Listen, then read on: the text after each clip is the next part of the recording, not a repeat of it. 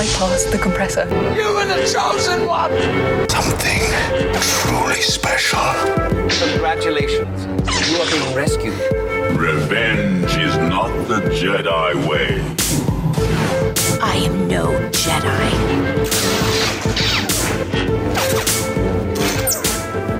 The ability to speak might not make you intelligent, but we're going to try to prove otherwise. This is the Clashing Sabers podcast. I am one of your hosts, Brandon, and I am here with my co host, starting with the man who is the Jar Jar Binks of the pod racing world. Oh, good it's.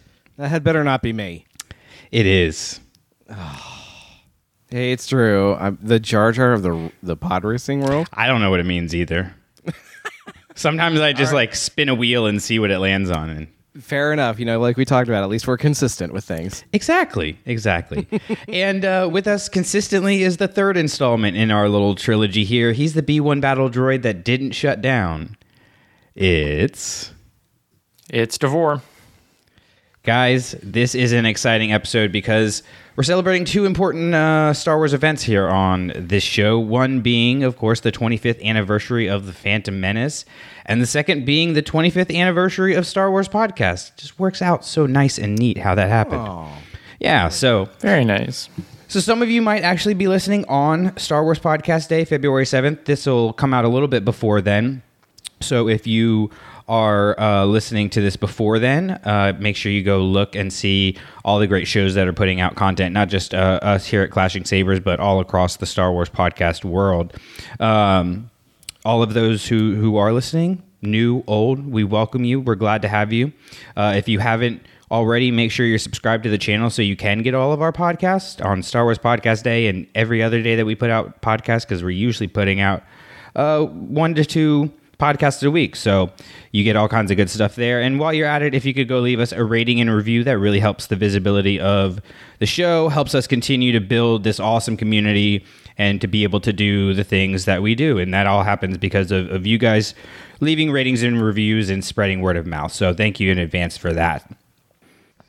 So, guys, 25 years of The Phantom Menace is just absolutely insane. And it's it's partially crazy just because we're getting old, but partially it's crazy because of reflecting on how much the Star Wars landscape has changed. Like we look now, we have this plethora of content coming out all the time.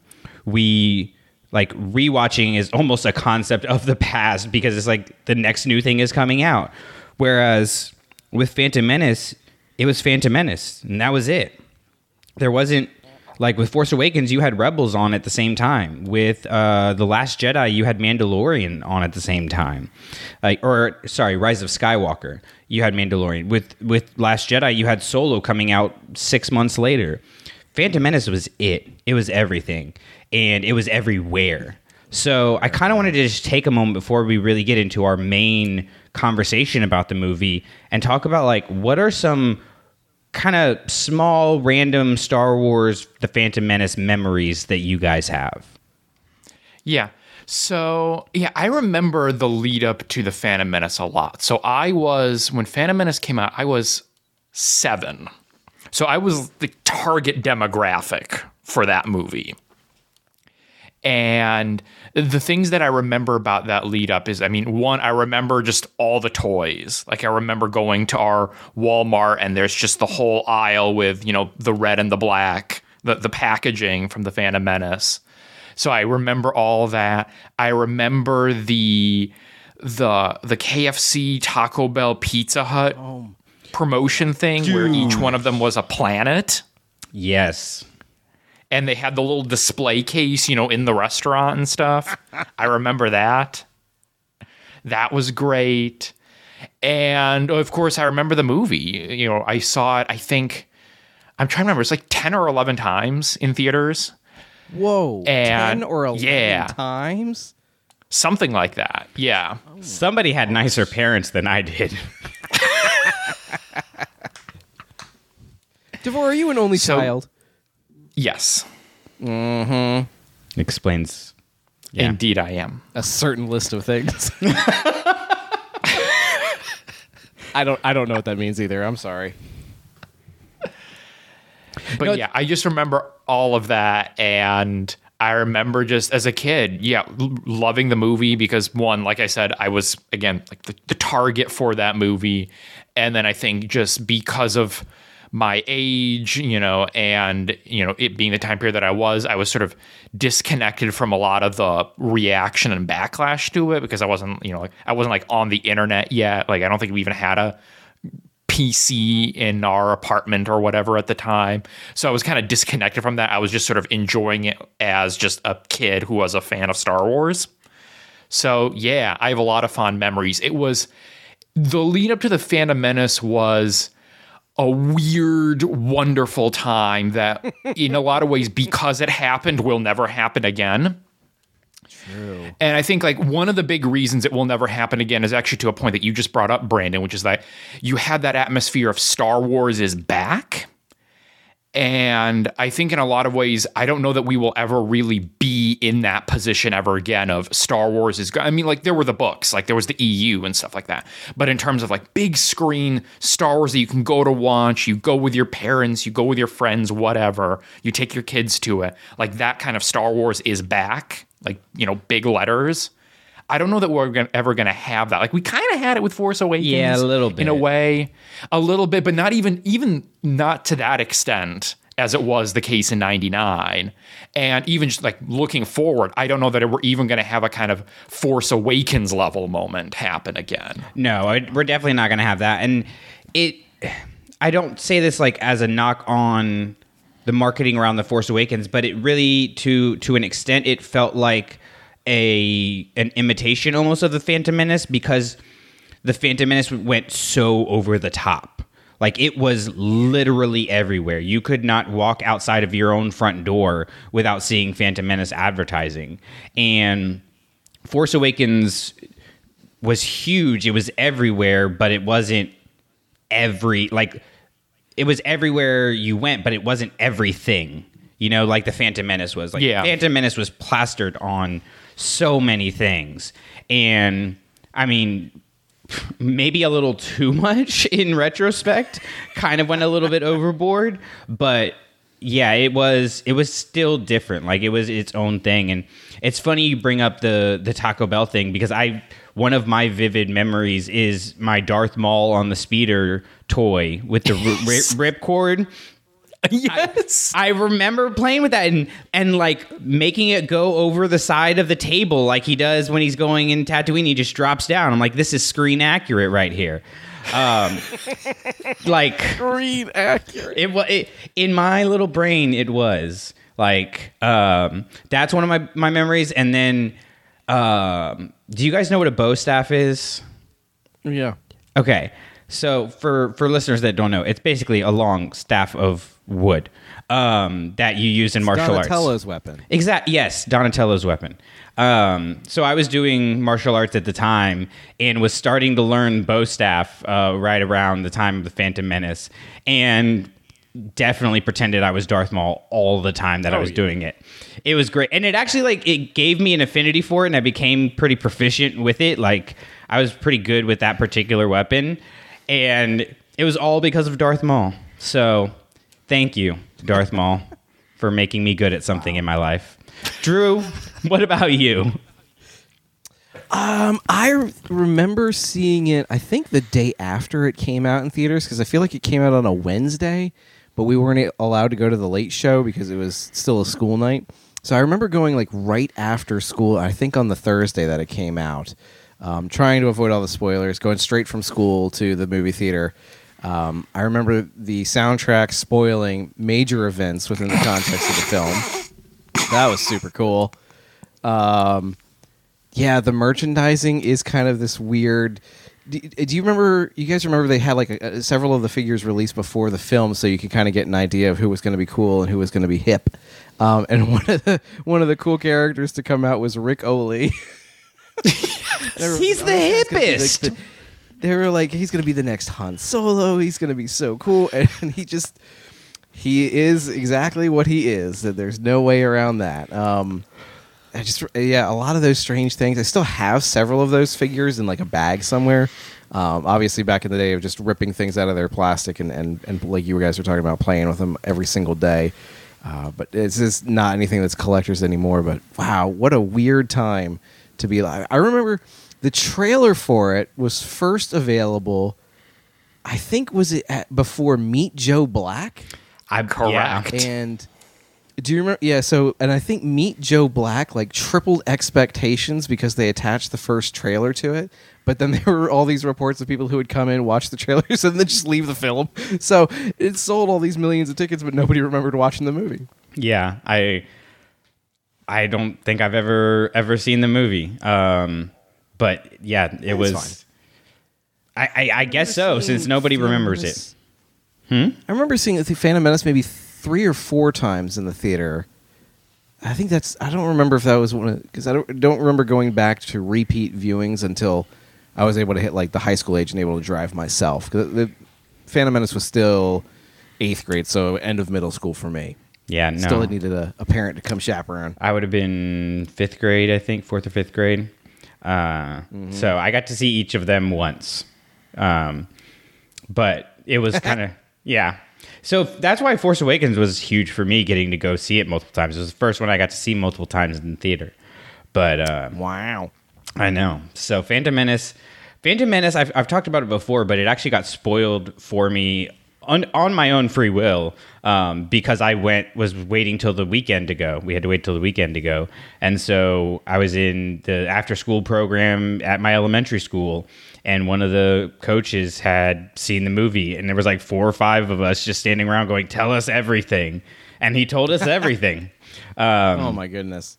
so Just yeah. the way the film is it meant to be experienced, right? Ex- Complete secondhand knowledge. exactly exactly and i remember um reading the junior novelization like i probably read that thing like 15 times and it was like it had the little slip case did you guys have this No. Oh, it was great. It the had, book for it. had a little slip case, and it, there was just a little opening where I think you could see Anakin when you put it into the case. And I always made sure I put it into the case. Um, Got to This was protect for the book. book? Yeah, for the for the junior novelization. A slipcase for a book. I don't know that I've I can think of another example. I that. can't. I can't think of another example of that. So, it, again, the Phantom Menace is a weird, weird, Weird- yeah. thing. Like it's got so many unique elements to it, and and I guess that kind of leads us into our our main discussion, where each of us is going to present a Phantom Menace thesis statement. So here's kind of the basic idea. Um, each of us has concocted. You guys are really encouraging with the laughing in the back. I, I the- the- couldn't help it. It was the most ridiculous roundabout way of coming to a conclusion, and I don't think we ever did. So that's what Yeah. kind of what makes it fun and exciting for me. It's it's going to be an unpredictable episode. That's what makes it exciting. That's what the people want. We give the people what they want. Um, So the the general idea is that each of us has concocted what we believe to be a, a thesis, a main and important statement that the film is making or to do with the film. We, as you can kind of tell, have left that somewhat up to interpretation. So we're going to present said statements, and then our co-hosts are going to hear them for the first time on air, and uh, we're going to have to support, defend, and discuss said ideas. So, do we have any volunteers to go first? Does anybody want to give this a gander? I am not going first. Absolutely not. Me neither. All right. Okay. yes. Buckle up, baby. All right. Oh no. My thesis on the Phantom Menace is that the Phantom Menace is about how socioeconomic disparity between classes destroys the possibility of a functioning democratic republic and is the first domino in an, its eventual demise. You're not allowed to copy and paste text messages we send to you as thesis statements for episodes. No, no. I came up with that. You shut your damn mouth. shut your little Doug mouth. Okay. W- one more time from the top. Okay, It's a period of civil war.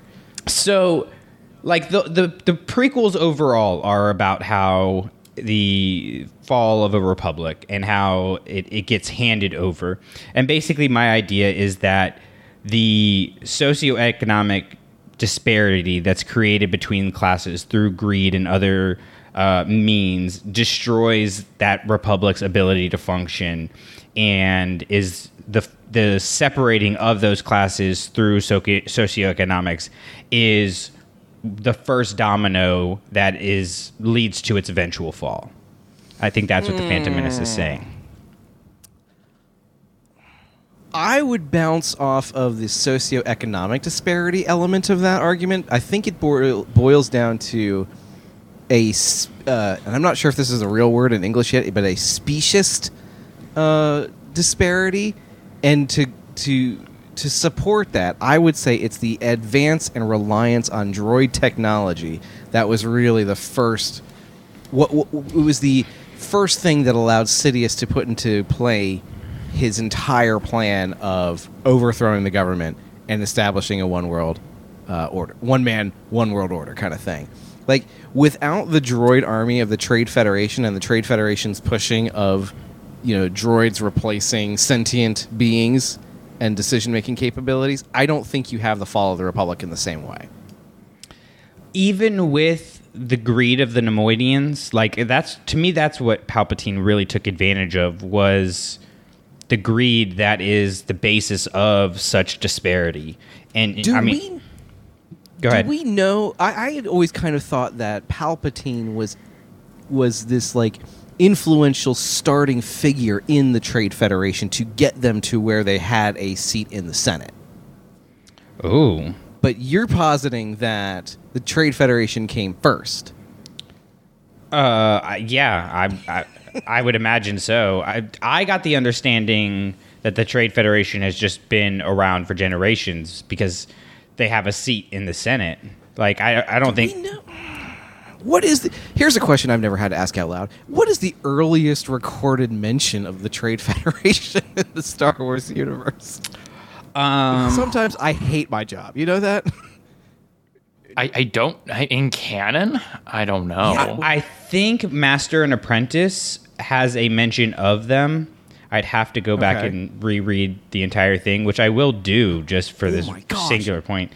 Um, well, i- if we're going to take Wikipedia at its at its uh, at its word, but the first line of the Trade Federation's section on history says the Trade Federation was established around 350 BBY, and that comes from the Star Wars Build the Millennium Falcon book. What? of all the random things, Okay, not I'm not going to go down that particular rabbit hole. So, okay, so it's been around forever. Actually, 350 Yeah. years puts that just prior to the High Republic series kicking off, doesn't it?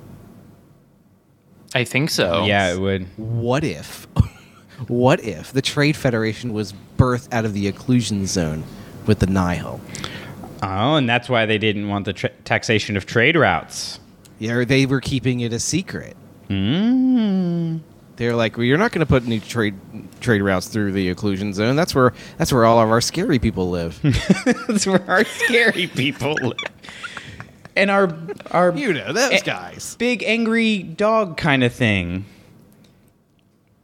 which would make sense why the jedi council kind of got wanted to get involved and, and send quote peacekeepers in to settle to arrange some kind of a settlement because they know that ties between the federation or the trade federation and the Nihil go back so long. I mean look at the guys who are still on the council. Yoda Yarael Poof operansis um, yaddle is still there.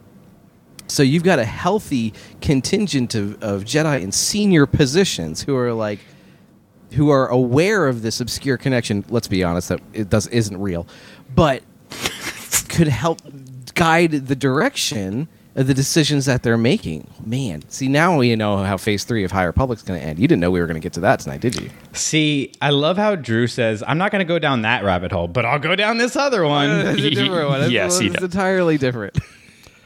Um, no, I think like they had been around for a while, and there's even within, uh, and this obviously is a recontextualization after the movie comes out, but in Brotherhood, there's allusions to how there is a class system, and the Trade Federation is kind of like the upper class of even the Neimoidian culture, and so and that they weren't necessarily always doing what was best in for all the Neimoidians, or at least what represented all of uh, Neimoidia, and so I think that that greed is something consistently in this film in particular we see Palpatine take advantage of in a way that we don't in the other movies because you see him take advantage of the the greed and the bureaucracy of the the Senate and um, you know why do people protect positions of power for money? You've, they've got that going on there. You've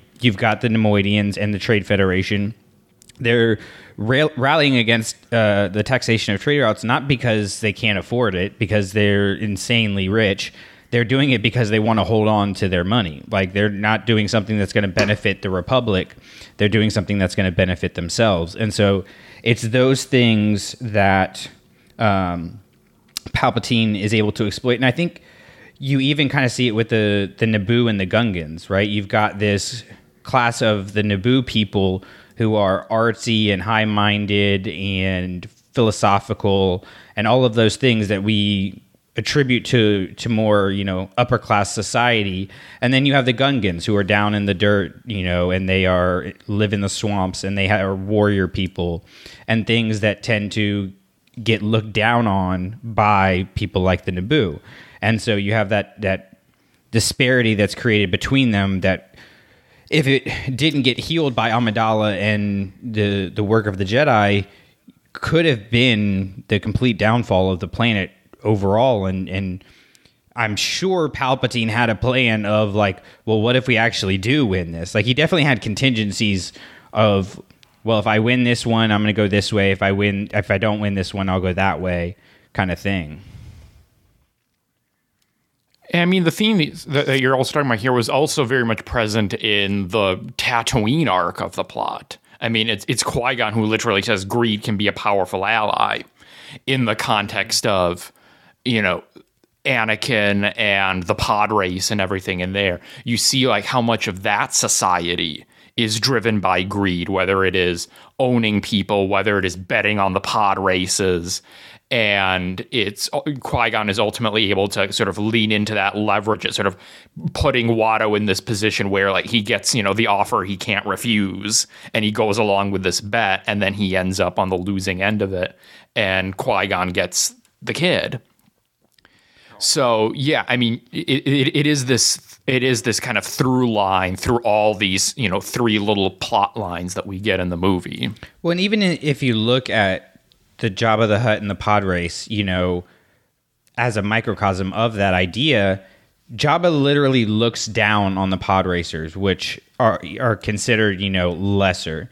And not only that, he's not even interested in it. He doesn't even pay attention. It's just a status symbol that I can make these people go do this, and I can just dangle money in front of them that is irrelevant to me, but is a huge thing to them. And all of that, like the whole thing, and I think also it needs to be considered. I know that they are technically, you know, outside of the Republic, and it's very, you know, it's very clear in the movie that Tatooine is not a part of the Republic at that time.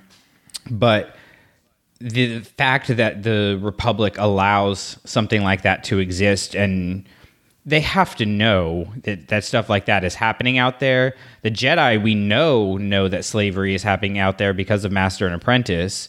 Um, essentially, cre- you know, that Yoda's like, we, we can't really do much about that, so we're just going to kind of ignore it.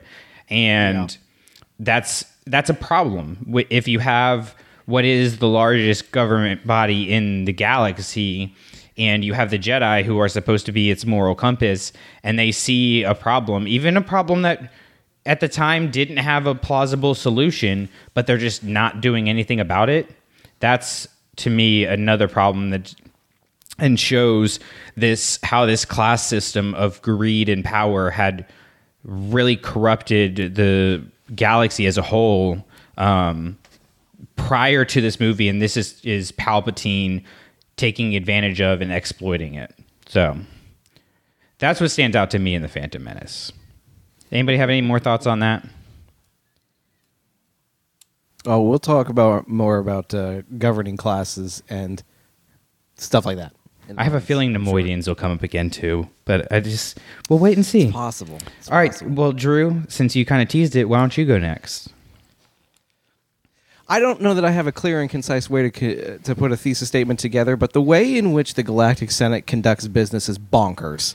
I knew you were going to go In- here. in- Yeah. I know, and what's really funny, we talked about this in, a little bit in the pre-show because we, Brandon, you and I had a conversation about the Phantom Menace uh, roughly three years ago this very month, um, where we watched it and took notes, and and I went back and found my notes from that and have added them to tonight's notes, so it's even more ridiculous.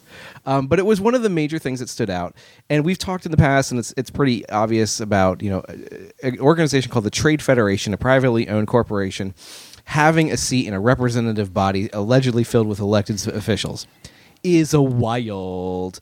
Um, but capitalism's going to capitalism, so that's you know kind of par for the course and demonstrative of Brandon your original point, where the greed of these companies has gotten so strong and the the influence and power that they wield has grown to such an extraordinary level that now they even have a, a, a not even um, not even like a man, what's the word? What's the opposite of explicit? Implicit.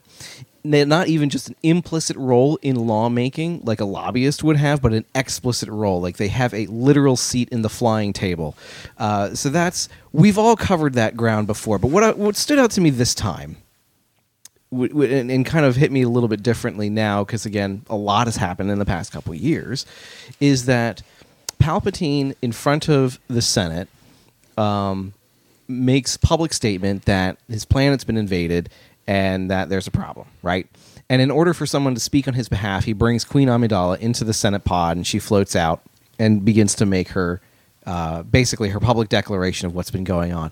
She, for some reason, well, actually, if you if we think about the order of events there, the Trade Federation delegation, which is again bonkers, moves to form a committee, and it's shouted down as kind of out of order, you know, not following the rules of, of the process in the committee hearing, as it were.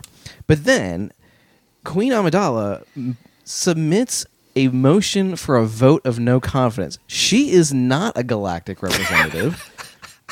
she does not have standing to file such a motion. This, you know, Palpatine doesn't stand up and do it. And what happens? Everybody jumps up and down and says, "Vote now! Vote now!"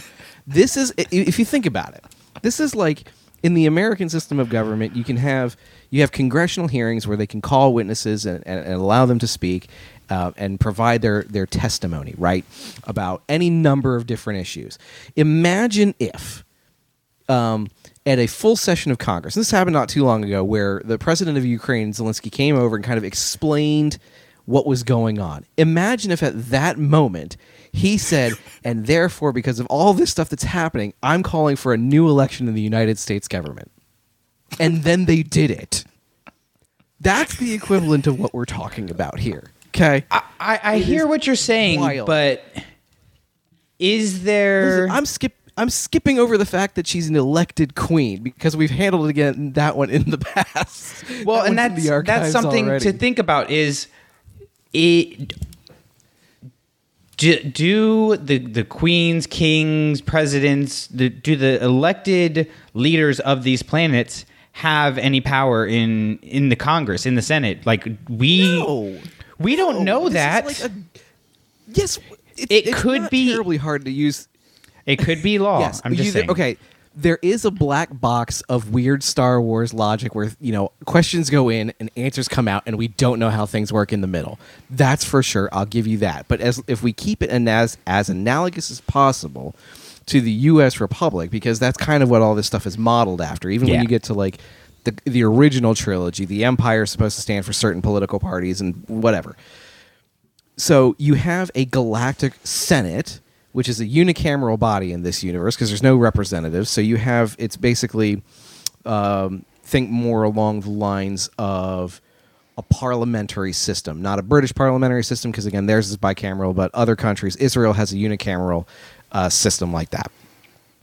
But then, so those are elected by individual regions, and in the Star Wars universe, allegedly by planets, except for the guys who are ET. Who knows where they come from? That's not really great. They come from Oh, the, the phone home sector. Oh God! It's like I walked into it. How did I let that happen again? So the planets elect senators, and the senators travel to Coruscant to meet there. But they also have regional leadership at home. You know, even Tarkin says the regional governors shall have direct control over their system, so they no longer have representation in the Senate. Okay. So Amidala is elected by her people of Naboo to lead the planet, but Palpatine is elected to represent them outside of the system, you know, out in the galactic republic system of government. So imagine, I live in the state of North Carolina. And so imagine if the governor of North Carolina, Roy Cooper, again, went to the Senate for a full session, gave his testimony, and said the leader of the Senate, Kamala Harris, the Senate pro tem, needs to be replaced. what senators are going to jump up and down and say, vote now, vote now? I mean, I can think of a couple. I was gonna say not for the right reason. Yeah. that doesn't seem like as much of a stretch as it might have in 1999. again, ju- it, it, it, I know we've seen the government bodies do some crazy things in the past couple years, and just because they're not supposed to do it doesn't mean they won't try. yeah. Um, anyway, that's kind of the, the ridiculousness of listening to, you know, essentially a mayor come to the federal government and say, "You, you're out. We need a new one of you." Yeah, and it, it, It's not great, Dan. Like even trying to play, even trying to play devil's advocate and say like, oh well, it might be in in within the law is is a stretch. there are some we know that there's a system of courts. We know that there's a republic. We don't really know how it's organized. There's not a lot of good clear information about how things work. For example you know, and that ex- even extends into after return of the jedi where leia is still referred to as a senator but she doesn't have a planet to represent. So does she represent just the survivors of Alderaan?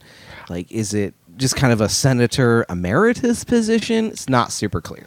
It's not great. No, I'm pretty sure in Bloodline doesn't it lay out that she it's either in Bloodline or in the Leia comic um that she it's laid out that she does represent the remaining people of Alderaan that they're still recognized but, as like- an independent people. From where? Like, did, that, I, maybe this is because I'm in the middle of the courtship of Princess Leia. Which sidebar? I've never read this book before. It's pretty good. I can't believe it. I'm kind of shocked. Anyway, there's a lot of discussion about resettling Alderaanian survivors. And so I may be getting that confused with what exists in the current canon because I remember reading Bloodline, but it's been several years now. So I'll defer to you guys on that one.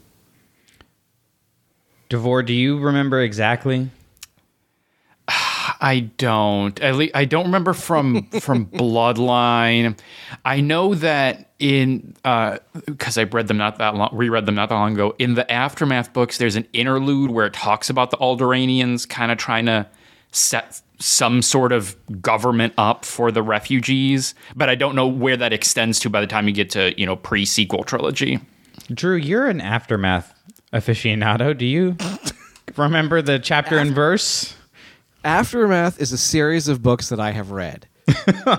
Multiple times. No, no, no. Let's be clear. This is the first time I've finished all three. okay. Spoiler, spoiler alert, Davor. don't don't tell Meg. We'll talk about it in a couple weeks. Oh man.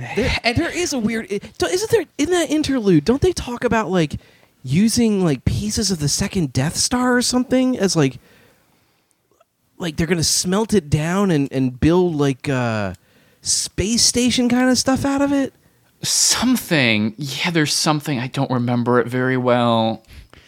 My brain just went, that sounds so dumb. And then it also at the same time went, and it somehow makes Yeah, sense for this about book.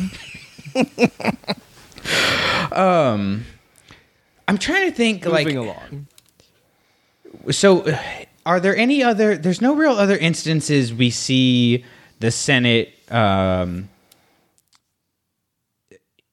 well no that's not true we see I, I, I was saying i was gonna say without like just it being completely focused on palpatine but we do see jar jar making the motion to to give him emergency powers which is Yeah. somebody making a motion but But at least at that He's- point, he's a representative He- yeah. of the system. So Yeah. he he belongs in there and is acting in accordance with the powers of his office, which is fine. We do get some again, not to go back to the aftermath trilogy, some post Empire, Empire's rule, uh, Senate action, but that's kind of set up under Mon Mothma, which is a, a slightly different system. But at least there's a little conversation about how that stuff works there. Yeah, I'd like to see more of, of it flushed out in the uh, Andor series. You know, like we get some some, some scenes of it, but I'd like to see like some act somebody actually like try to make a motion or something like that. Um, because like in Bad Batch, we get um, there's the moment when Palpatine declares, you know, it's the era of the um, Imperial Stormtrooper, and that's very clear that like he just makes that happen. You know, it's not uh, and, uh, it's not voted on or anything like that. Even though that's originally what the plan was, he just steps in and makes it be, which makes sense at the time. But it's interesting to see that transition from where apparently anybody can make a motion to to change the game to where it's consolidated into just one thing and That it- kind of yeah. It's it's kind of the danger of the Emergency Powers Act Mm-hmm. that is that Jar Jar kind of st- puts into place is because when you start assigning legislative authority to the executive branch like that and kind of making the the leader of the legislation legislative branch and the leader of the executive branch is the same individual is the beginning of the end. And he never gives that up un- up until the point where you know Tarkin is the one who tells us that the emperor has dissolved the senate permanently. Because at that point what's the point yeah of, of even having it. Like he gives direct control back to the governors of the planets, and which would have been, and, you know, had she survived, Queen Amidala at that time. Although I think they're term limited. I think the Queen's books tell us they're term limited. yeah yeah Which again, Yeah. a queen is term limited. What the heck? you can't just. These words have meanings. you can't just do this to me. well th- it's a different galaxy it can be just a title it's kind of like how we didn't know what a parsec in star wars was for the longest time That's you know what you're not wrong. This is there's precedence for this kind of nonsense. exactly exactly um yeah That's and- enough for me on this one. Let- We should move on to Davor's nonsense because I'm sure it's coming. davor what do you got for us All right. I mean, I thought about a couple different things that I wanted to talk about or bring up in this movie. And I think ultimately I've decided uh, to settle on this one, which is that I my, thesis about the, the Phantom Menace or about a particular character in the Phantom Menace is that I think that Qui-Gon Jinn is a misunderstood maverick. the movie establishes very clearly that Qui Gon, you know, despite being a Jedi, is somewhat at odds with the institutional order. And, and that comes through pretty clearly at many points, whether it is, you know, the moments in which he is butting heads with his apprentice, Obi Wan, who is very much a kind of, you know, by the books, we got to do things this way, and is repeatedly frustrated by his master deciding to just pick up random people along their journeys, you know, and you know, make bets on, you know, their ships and things like that. And you see it of course when they get to Coruscant and they're actually in front of the Jedi Council, and you know Qui Gon is, you know, dropping not only well, I think I fought a Sith Lord, but also I found this kid, and he might be the one.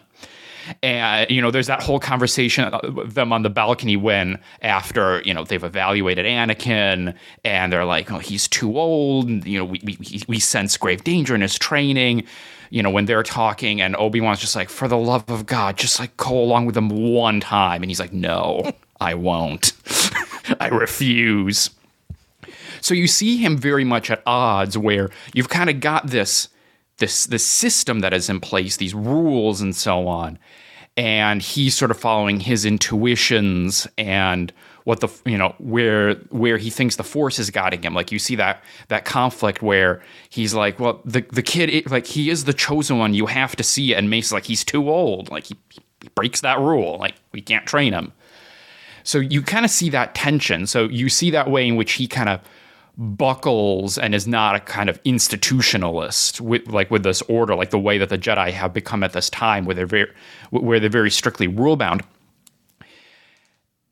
and, but at the same time i think there's a lot of conversation around Qui-Gon and you know how he relates to be and the kind of Jedi that he is and how he relates to the Jedi Order that I think kind of pushes that maverick quality of him a little too extreme, which is that I, I do think yes he is you know like he he goes at odds with the Order and he disagrees with parts of the institution, but I think at the end of the day he is still a Jedi and he still takes the commitments of the Jedi way of life seriously. And so, like, I see particularly with, you know, when people talk about the kind of alternate scenario of like, what if Qui Gon had lived past the end of Phantom Menace and had taken Anakin on as his apprentice? Would he have been maybe a little bit looser, you know, would he have been a little bit more forgiving in certain aspects in terms of like how Anakin could live and seeing his mom and things like that than uh, as opposed to Obi-Wan was much more of a kind of severe master. And I'm like, I don't know that he necessarily would. And I think there's even little bits of evidence in Phantom Menace that go along with this. So, for example, when he's having the conversation with Shmi and they're talking about Anakin and his powers and so on, and he's trying to get a better sense of like, who is this kid and where he comes from, he has this line where he says, Had he been born under the Republic, we would have identified him earlier. Mm-hmm. So, in essence, what he's saying is look, if you'd been living in a Republic system, you wouldn't have had these nine years. We'd have taken him a long time ago and initiated him into the Jedi way of life. So there's that line where he's kind of tipping his hat a little bit to like the way Jedi do things. And then the other time is after Anakin is freed and he's getting ready to go and Anakin of course is really excited. He's like I get to go with you on your starship. And then he, you know, he bends down and he says, "Anakin, training to become a Jedi is not an easy way uh, is not an easy thing. And even if you succeed, it's a hard life." I think the line is it's not an easy challenge, and even if you succeed, it's a hard life. So even there in that moment, he's telling Anakin, like, it's not just about like being on the starships and having the laser sword and everything. There is this kind of severity and austerity to this way of life. It it requires, you know, as Yoda says in Empire, like th- this deep, th- serious commitment, right? Uh, the serious mind, the deep commitment. And so, in that respect, like, yes, I think he is, he pushes back in a lot of ways, you know, as like being against the institution. But he is also very much committed to the philosophy and to the way of life. So he's not, in that respect, like his master, Dooku, in terms of like someone who is also sort of a maverick who kind of pushes against the order, who bristles against some of this, but then ends up going all the way to that extreme of abandoning the Jedi way of life entirely and kind of living his own way and then eventually, you know, falling to the Sith. Qui Gon is still very much committed to being a Jedi and the things that come with that and committing to that sort of way of life. So, yeah, that's what I say. He is a maverick, but I think we sometimes kind of misunderstand the nature of that that maverick quality about Qui Gon. Hmm. I don't think you're wrong, like because I don't see a a world where Qui Gon walks away from the Jedi Order. Like, I maybe if they just completely refuse to let him train Anakin, but I I mean I I, think that the Council bends when they realize that Qui Gon is willing to do, you know, that they're they're gonna know that he doesn't actually want to do that. And I think there's gonna be some forgiveness and some grace there, but yeah, it, it- like he's not an anti Jedi Jedi. Like he is very much a part Yeah. of the organization. and he believes in it. And there's even a moment in the Phantom Menace novel where he's talking about, you know, he knows his biggest flaw is that he focuses too much on the uh, the unify or the living force instead of the unifying force, and so he is caught, you know, focusing on what is happening here now and not considering what the past or the future uh, and the people that will occupy i think it says the people that will occupy this space. So like he is aware of his own flaws and i i think in a way that dooku wasn't. Um dooku had a level Yeah. of arrogance to him and qui-gon has that humility to know that part of what he needs to be able to be who he is is the jedi order. So yeah i don't i, I don't see qui-gon not being a jedi uh in in the, really the strictest sense of the term Yeah, and that's an important role to have, like in every organization. The one who can kind of who isn't blinded by all the good things in the organization in order to point out its foibles and problems. Like it's that pebble in the shoe kind of thing where it still goes along for the ride, but it's always there making things a little bit more difficult. But it keeps people honest too. The people who stay inside of an institution or organization like that in order to make sure it stays on track.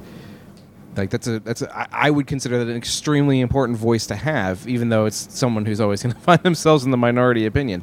But you know the council doesn't kick him out. You know they still value his opinion. They just don't agree with his decisions or directions. But they can't well and the council offers him a spot. Like we know that now with master and apprentice. Like he got offered a spot on the jedi council so it's very clear that he's valued Right, exactly. Like, and, and he t- he's it's he's the one who turns them down. He says, "No, I think I can be more effective in this particular role." right You know, it kind of reminds me, like, to uh, quite tangentially to um, Top Gun Maverick, where after 20, 30 years, Maverick, who again coincidentally named, haha, you know, he wants to remain at that captain level, just flying planes instead of being the one who wants to train guys because he's more effective at what he does. He doesn't go on to be an admiral like Iceman does. Have you guys even seen these movies? Oh, Am of I talking to course. myself. i've Okay. seen top gun Yeah, I, I love Top Gun Maverick. i have not seen Okay, maverick Ah, it's good. You'd like it. It's fun. i don't like tom cruise i can't watch movies Really? with him i can't take him seriously In fairness, the movie doesn't take him very seriously either. I don't okay think. okay It's more fun than it is like, you know, he he he. Well, no i just mean We could say that for a seriously as a Patreon review. human being but oh oh, if we're going off of like human characteristics, then we should probably stop watching any of these movies. that's valid um, Have you seen George Lucas? Come on now. But focusing back on Qui Gon Jinn, not Liam Neeson, to Qui-Gon be clear, Jinn. Qui Gon Jinn. Um, Who is fine? We have no problem with Liam Neeson. yeah, He's Liam human Neeson being. is is fantastic. Um, yeah, he he is a necessary part of the Jedi Order, and I think, like, if you look at, I, I immediately go to when Ahsoka left the Order because people think that that's what Qui Gon would do, and I don't think he would. But I don't think he would because of where the Jedi were at at the time, and the the way that he was allowed to push back against the system because of the time of peace that they were in, and that's why I think I don't think he would have left the order when the Clone Wars happened, but I think I don't think he would have participated in the Clone Wars. I don't think he would have uh, become a general, and I think that that actually would have had a really positive effect on the Jedi Council as a whole, and maybe made them question like. He, he's pushing against this and he's been right more often than he has been wrong like maybe this is something that we should really consider. And by the time you get to when Ahsoka leaves, they've lost that ability, and and they it, it, it's right there in in the the story. Like they were wrong about Ahsoka, and they've lost the ability to really analyze that. And it's not until it's you know literally put in front of them that they're able to realize the the mistake that they made in not trusting um, one of their own who was trying to do what was right because they had just deteriorated so much. Yeah. I mean, he's not immune from those kinds of failures, though himself. So one of the things that I had noticed this time was going to be one of my points is his Qui Gon's indifference to Shmi Skywalker's situation in its entirety reflects a lot of the condition of the Jedi Order and how it values people that it can't actually drag into its organization orbit. Mm. Like, there's a weird like math equation behind all this because if you remember, Watto says no pod is worth two slaves, not by a long shot, right? But one pod is worth one slave. It's worth Anakin's freedom at least, right? So there's the value of the pod Yeah. is equal to thereabout the the value of a nine year old slave boy. But after they win the race, they sell the pod. So they convert the physical item into a monetary amount, which again, if we look back at it, the value of the pod racer is equal to the value of a slave. They take the pod racer, convert it to cash, and what do they do with the cash? They give it to Shmi instead of buying her freedom. Like they have this opportunity. Qui Gon has this opportunity to get her out of the system, and he doesn't. He takes the son because of what the son can offer the institution. But for someone who has no um, contribution that she can make, he's not interested. He says like two or three times, "I didn't actually come here to free slaves." He and if they say it in such a dry, matter of fact, casual way mm-hmm. that makes it so stark that they don't rec like Padme recognizes that slavery as its own institution, outlawed under the Republic, is abhorrent. Qui Gon doesn't care, and I don't, you know, having read Master and Apprentice year, you know, when it first came out, and I don't really remember much about that, but I remember that was part of that in that story too, wasn't it? Like, Yeah. it came up in that. Yeah, it was the there was a corporation that basically had indentured servitude, and Qui Gon wanted to do something about it, and Yoda basically told him he couldn't. So that's why, like, What's the change in from that, which takes place before the film, into this one, where he's confronted I- with it yet again? I think it, the way that I've reinterpreted it is almost a defeatist mentality of like I know I'm this is not something that I'm going to win. And there's more of an urgency with the boy than there is uh you know with his mother at least in the force. And so I, I think that that and I, I think it still proves the same point of you know the, Jedi are starting to lose their way, but I think he's he's doing a cost benefit analysis, and it's just with the urgency Yeah. of everything else around him.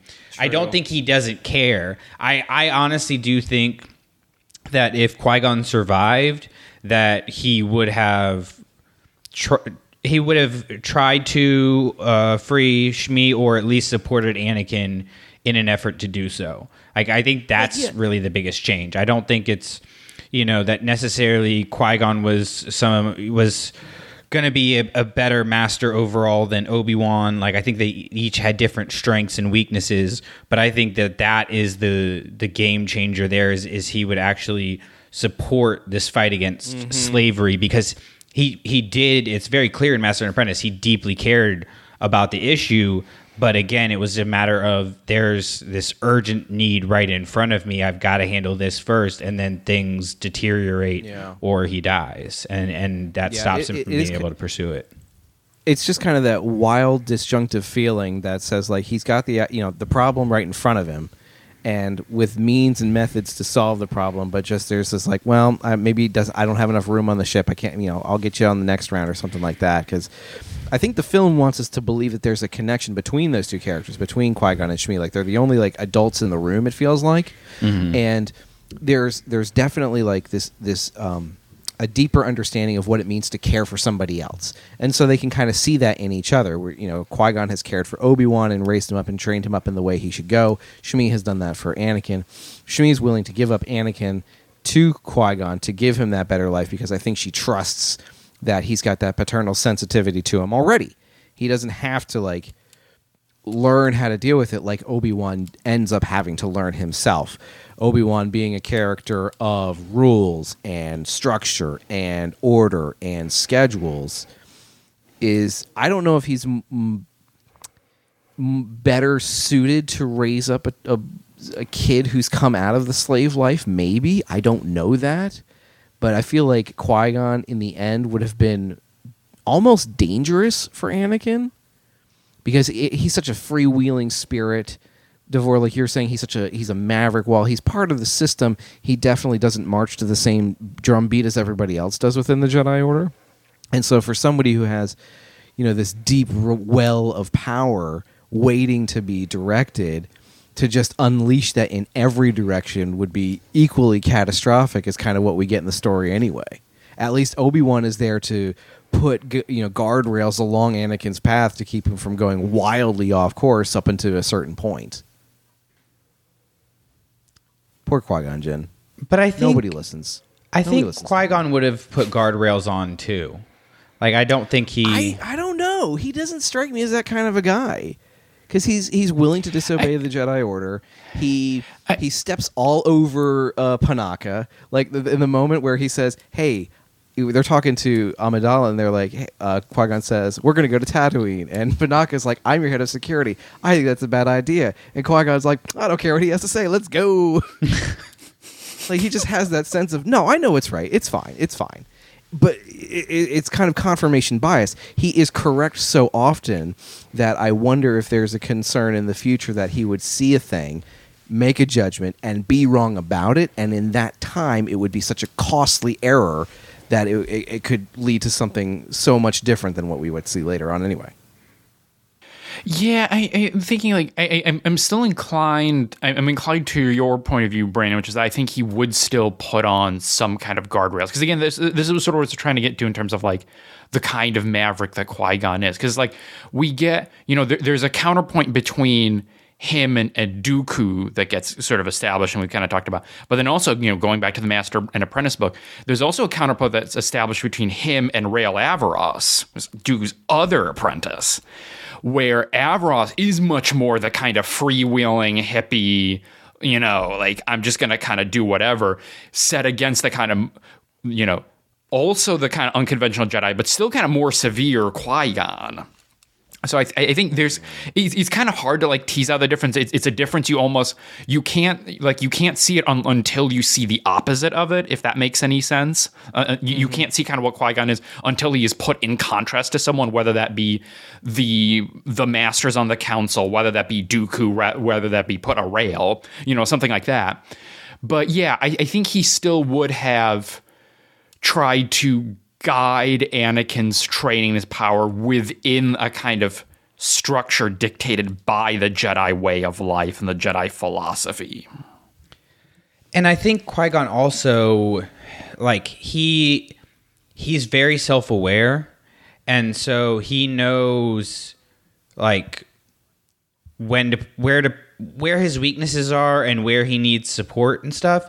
And I, I go back to this moment in Tales of the Jedi when he's talking to Dooku, and uh, this is after Dooku has left the Order, but Dooku is is still in good standing and and comes back to the temple and everything.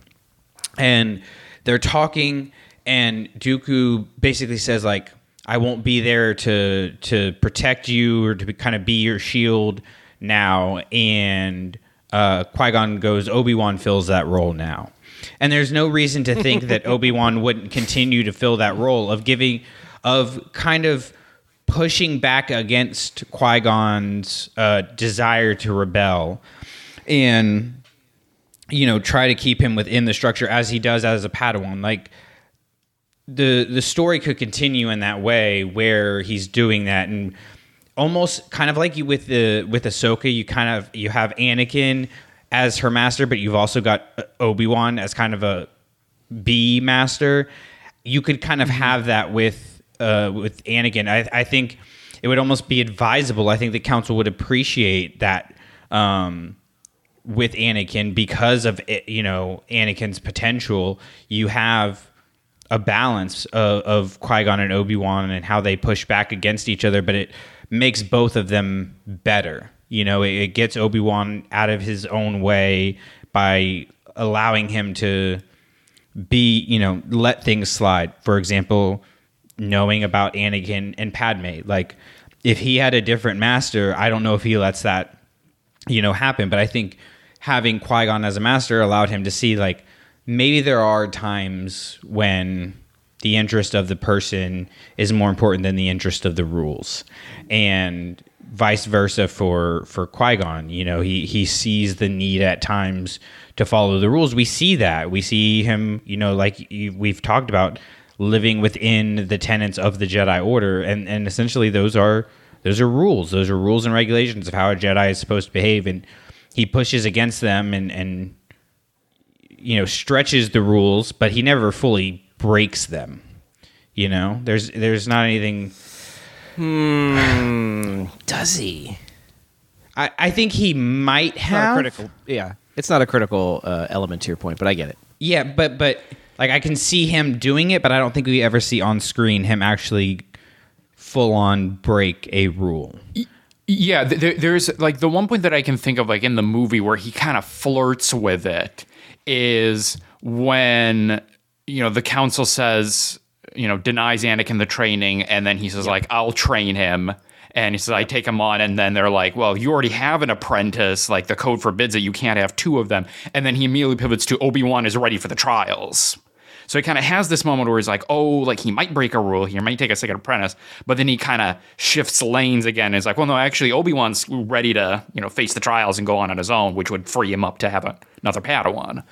Um, so that's the only moment that can that immediately comes off the top of my head, at least in the movie, where like he gets really close to overtly saying, "I'm going to break this rule," but then still kind of steps away from it. He finds a loophole. He's a loophole guy, put- not a rule breaker. The question gets put on hold, and then he inconveniently passes away in the midst of the conversation. So, Yeah. So inconsiderate of him. I mean, you know, it's weird.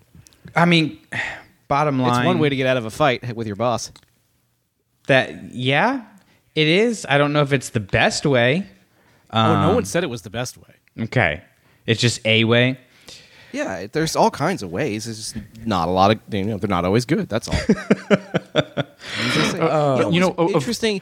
The, the, the last point that I had about Qui Gon specifically was um, that I thought it was interesting that when he dies, they hold his funeral service on Naboo, and the whole of the Jedi Council comes there.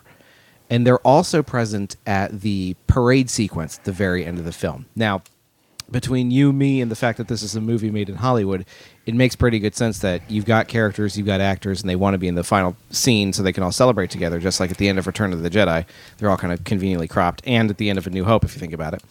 Um, so that's probably why they are there on set that day. But it's interesting from like a respect for his particular involvement, Qui Gon's particular involvement in the Naboo. Uh, uh, what's a noun you can use? The, the, the Naboo events. Occupation. Ah, yeah, occupation. Like it's it's interesting that they're willing to make that journey for him and allow him his final resting as a part of that particular culture rather than take him back to whatever, you know, Coruscant's equivalent of Arlington is. Right. Like that would have been like a more natural expectation Yeah. like kind of something more because again the way in which I, I think about the jedi order is like our their version of our fbi so law enforcement assigned by executive branch in order to go out and do whatever it is that they need to get the job done no problem but they leave him out there in naboo and i always thought that was that was a neat thing visually but this time it stands out from like an organizational standpoint of like okay they have a a high enough level of respect that in closing the final chapter on this man's life, they're willing to do it in a way he would have wanted to do. Like clearly, he's been a man of the suffering people, and he's at, unless they're slaves, then at least Except for those that are suffering the most. just you know whatevs. It's okay. You know, never mind the the occupation on Naboo where we see uh, a total of zero people die from. Um, whatever. But at least they they let him maintain that in those last final moments. I thought that was interesting. It is, and the you know we've we've seen in Clone Wars the the Jedi funeral uh, there in the temple that they have, but I mean it's not. That's not the only inst. Well, it's the only instance we know of where they um, hold the funeral elsewhere. But it's not the only instance where they don't necessarily follow the same ritual every time. So in Rise of the Red Blade, they don't bring people back from Geonosis to give them the proper funeral. So they basically just have like nothing Oh, wow. under the cloth. Um, so they hold these funerals, but the body's not actually there. And so I think. That's think weird. Uh, That's that's interesting. it, it it is like the I mean, and obviously, yeah, I mean, Why would they do that? I, I haven't read that one yet, but like It's- they won the fight. The, the- that's the thing. Ostensibly, the arena's under their control. that's the thing. It, it's a, it's to me, it is showing that deterioration of their culture. And I think it's it's a big contrast versus what they do with Qui Gon. I think what they do with Qui Gon is a good version of being able to bend the rules. Um, but then in a, in a metaphorical kind of way, like later this be, that becomes showing the deterioration of the Jedi. It shows the deterioration of the Jedi because they're doing it in the wrong way. Like with Qui Gon, they're doing it in a way that honors what he did in his last mission. And then with the battle on Geonosis and leaving those people behind, it's because of the war and becoming generals and everything that leads to their downfall. Uh, and that's just like one contrast that shows kind of how bad things got for them. Wow. That's you got to rough. you got to read it, dude. It is it is Yeah, you do. such a good book. You think it's one I would like? Yes, absolutely. Yeah. Okay. Uh, Let me finish reading The Courtship of Princess Leia from 1994 first. which I'm kind of surprised you like because I've, it's one that I've heard most people don't like, but then again, you I like finished Ronin. it yet. So Uh, you stop that blasphemy. I can hear what you're not saying. oh, I'm saying it. I'm saying it appreciate loud and clear. It is the best of the post Disney purchase. It's the best of the new canon, H- hands down. It's not Best book. canon, but okay. Well, that's true. It's it's it's above and beyond. It lives in this sanctum abo- that looks down upon the canon and goes, "You wish you could be this cool." Okay, trench coat. Um, Drew, did you have any final thoughts on the Phantom Menace that you wanted to share tonight? Listen, there's something going on with Watto that we just have not yet discovered. There's something in that character, and here here's why. First off, it's really neat that he kind of is able to reject the whole Jedi mind trick thing, but the little guy flies but has a cane. Why's he got a cane if he doesn't walk on the ground? What's in the cane? Is this like some kind of weird like lightsaber like in hiding? Is he like a Sith Lord that he's not actually it's not his Toydarian nature, but he's just able to reflect back Qui-Gon Jinn's invasive probes of his mind? I think there's more going on here. Also, this was the first time I noticed if you close your eyes and, and when you're listening to Watto speak, he sounds like Gru from the Minions movies. And that totally changed the way I look at that, that character. Oh my God, Steve just- Carell just- voicing Watto. Just just close your eyes and, and listen to Watto saying, um, "You won the small toss, Outlander, but you won't win the race, so it makes little difference." It's No, the I- same character. Yeah, I can hear the voice. I can hear it. It's great. I had to stop and walk away from the movie when I discovered that. I'm going to get the twin sons. nice, nice. Also, we didn't get to talk about the B1 battle droids and how there are different accents for different levels of commanding. And that is a thing that we lost at some point, and that's a tragedy. We should always remember in our hearts that one Brooklyn battle droid who's like, we'll search Yes. for these rumored underwater villages. what happened? He has. I, I looked for hours trying to figure out does he have a designation? He's an OOM droid. We can. He's an OOM model. We can tell based on his coloring and his response. Isn't that also, is, is that not OOM nine? No, not the it's same not. droid. No, no, it's okay. Because nine is the one at the beginning of the movie who leads the troop to to um, confront Qui Gon and Obi Wan on board the the Luke Really? Hulk. No, no, okay, no. because I thought he was the one who was ultimately in the field. Yeah, OOM nine is in the is in the field. Uh, the one in at the beginning of the film, I feel like is OOM six. Okay. There are there are only a couple that have been properly identified and given names and numbers and call signs like that of the OOM models. Which Brandon, if if you're not familiar, are the ones with the yellow coloring on their shoulders. They're kind of like the commanders of, of groups of battle droids, but they all have different accents. And that's super duper cool. And it also makes good reasoning why the one in the hangar bay on Naboo doesn't understand Qui Gon when he says he's taking these people to Coruscant. Because he doesn't pronounce Coruscant the same way everybody else in the film does. And so the battle droid, who only understands his accent and his boss's accent, you know, the Neimoidians, can't understand what he's saying. And that's why he places him under arrest. Yes, I, I love that one. I also love the, the, the very brief the security droid, the Roger Roger. That one, the, the like croaky guy Very- oh, yeah. He's the. So. What, what, what kind who of a takes him to Camp we Four.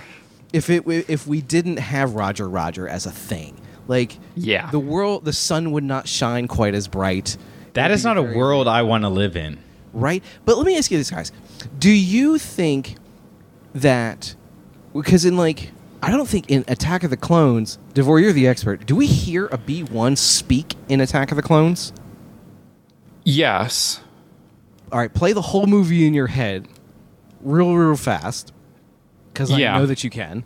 Where does that mm-hmm. happen, and which accent is it? Does it, do they use the Phantom Menace approach, or do they take the Clone Wars slash Revenge of the Sith, like comic? It, it is you know, still the Phantom Menace. So th- there's a couple. The the main time I think we hear them talk is the one whose head gets put on 3PO's body.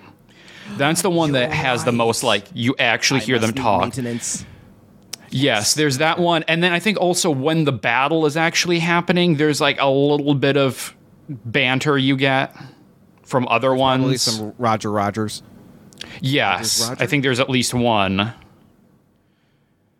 I- But I yeah, that's it. But that. but it's still the it's it's still the Phantom Menace voice. So we still haven't gotten the the Matthew Wood uh, version Do you, yet. do you have a preference of which characterization you you like more than the other? and why? And defend It- your position hard. with three examples. I I, I want to say the Matthew Wood one just because it, it's that like the the Matthew Wood battle droids are when they coincide with really leaning into the humor of them. Like it's still there, you know, like you still get a little bit of the humor in uh, Phantom Menace, and then you Attack of the Clones with you know the head gag and stuff. But then once you get to like Revenge of the Sith and then into Clone Wars, you fully lean into them as kind of the comic relief and so I, I, I kind I, I kind of am biased a little bit towards the Matthew Wood battle droids. Um, like I was thinking about the "You're welcome," you know, from Yeah.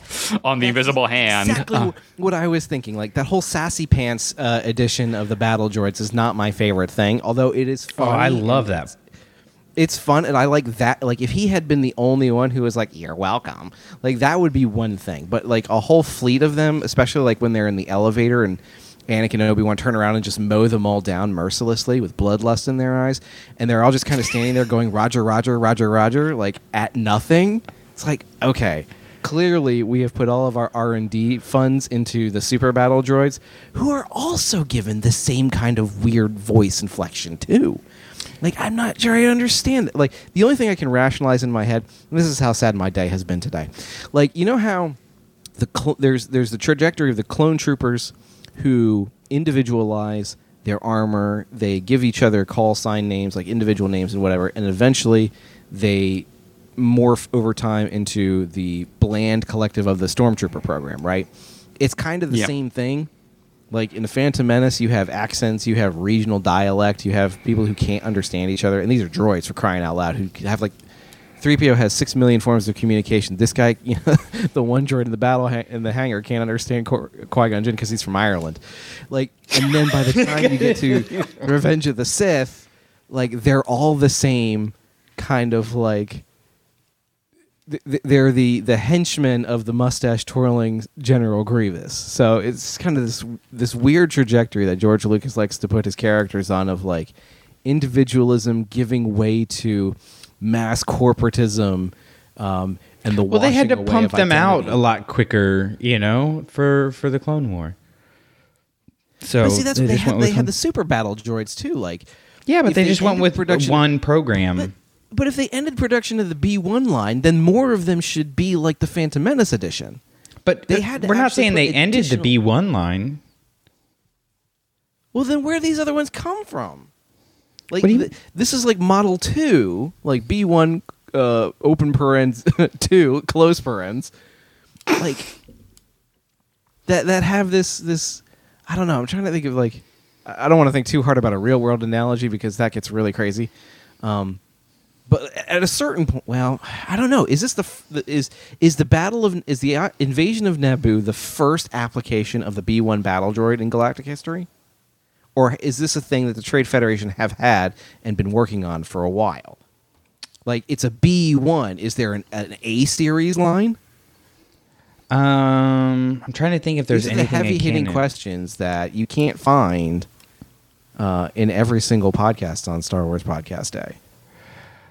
I I I feel like there's something in canon that says it is the first time they use them, but I'm not at least as a, a an army. Maybe they'd use them as security or something, but as a military force, I would imagine it's the first time. Like we don't hmm. have anything to say otherwise. I don't know. I I like the the sassy Clone Wars versions of the droids just for that one guy that is falling off the cliff and goes, "I was about to get a promotion." best best character in Star Wars right there. Love that guy. So sad. Gone too soon. he, really was. He was really looking forward. in the arms of a Gungan. Oh man, this is what this is what you guys come to the show for is this kind of hard hitting Exactly. analysis of the different dialects of B one battle droids. There's a moment where uh, Boss Nass pronounces them Goongans, which is weird. Yeah. Which is how it's pronounced in the audiobook, which is really Wait, really? Yeah.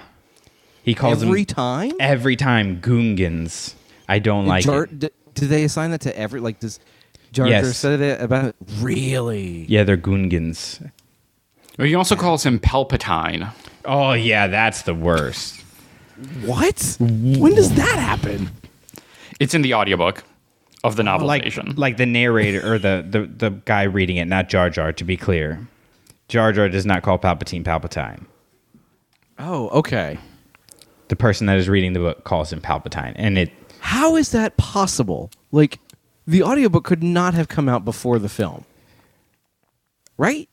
I mean, no, and like George Lucas is the one that made the name. I don't know. There's a lot about that audiobook that I'm having issue with. Really? Yeah. I, I can't wait for you guys to have that conversation so I can listen to it. Yeah, it's going to be it's it's uh it, it's a thing. it- it's a thing that happens um but especially when you consider it next to other Star Wars audiobooks uh it, it does we'll just say it doesn't exactly deliver for me but there'll be more about that on uh on our special don't burn the sacred text star wars podcast day episode that'll be coming out. So make sure you are uh subscribed to the feed so you can get all of those uh podcast day shows, all these podcast day shows, all of our shows that come out year round, at least once a week. We're putting out content for you guys. Make sure you're also tuned in on our social channels uh, where we're putting out videos and uh, having great conversations. And then, of course, our Patreon. And uh, we got Amanda over there doing some great stuff. She's put out some new episodes recently. Uh, and so for just a dollar, you get access to those and you get to support our mission to put Star Wars books into schools across the country. I got to send out a box of books this week. So we got an awesome teacher who was getting about $250 worth of free Star Wars books. Uh, so if you know a teacher, uh, give me an excuse to go to a bookstore anytime. I'll take it, uh, and we will get them a box of books uh, that is is for them and for their students, and some high interest books that they're going to want to read. Uh, any level K through twelve, uh, we service. So just nominate a teacher over on our website, and bada bing, bada boom, they get a box of books. So that is how that works. Davor, tell them how you work. Tell them where you're at. Tell them where they can find you. All right. You can follow me on X at a larger view pod. You can also listen to me as a co host over on Space Swifties, a Star Wars and Taylor Swift podcast that I host with my wife, the one and only Meg Dowell. And Drew, if they want to hear more about your thoughts on battle droids and how they would have actually made Ronin a good book, where can they find you? I'm gonna throw things at you through the internet. Take your slander elsewhere, young man. Um, you can find me on the Facebook group. It's called Star Wars Clashing Sabers. Uh, that's where we kind of hang out and trade things back and forth. And I will give you guys an update. The audiobook seems to have a an original release date for the, the Phantom Menace Episode 1 audiobook, April 21, 1999. So, So, actually, A month before several the movie. weeks before. Yeah. What the heck were they thinking? Wild to think about. Meanwhile, like the Last Jedi book came out like six months after. I'm pretty sure the Last Jedi book came out after Solo. Yeah, it was quite some time. The the the, the, ske- the schedule, guys. We didn't even talk about. There's a lot we could talk about tonight. Like Hasbro announced new Black Series figures, including a new Grand Admiral Thrawn, in reference to his appearance in the Ahsoka show. You remember the Ahsoka show, the one that ended three months ago? Would you guys like to know when that that action figure is expected to be released? Spring of 2025. Yeah, I was gonna say I, I was gonna go with Who that 2026, but Who is that for? Who is that? Who's that for? I don't understand. it The mess. VHS for Phantom Menace was released in April of 2000, 11 months after the film was originally released in theaters in May 1999. 11 months, nearly an entire year. And this isn't like, you know, like, oh, this is like before streaming, so things took some time. The average VHS release date was like four to eight months after a film's theatrical release. Never mind like when it was ended. So it took like six months maybe after a film was out. And yeah, The Phantom Menace was in theaters for a while. Brandon, I know you tried to wrap this thing up, but I haven't had friends to talk to in a long time, so the two of you get all of it.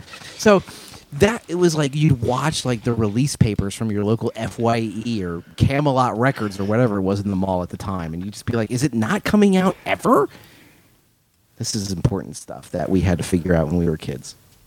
it's a different world we live in now. Yeah, Yeah. it really is wild.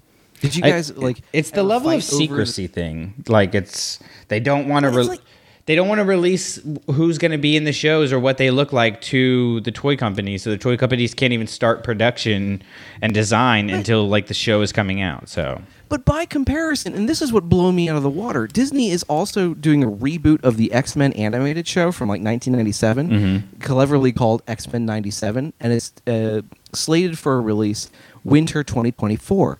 There are already toys out on the shelves at Target. Now, riddle me this. Disney making X Men toys a year before it's released with through Hasbro. Disney also making Star Wars toys through Hasbro, but a year after the thing has been released.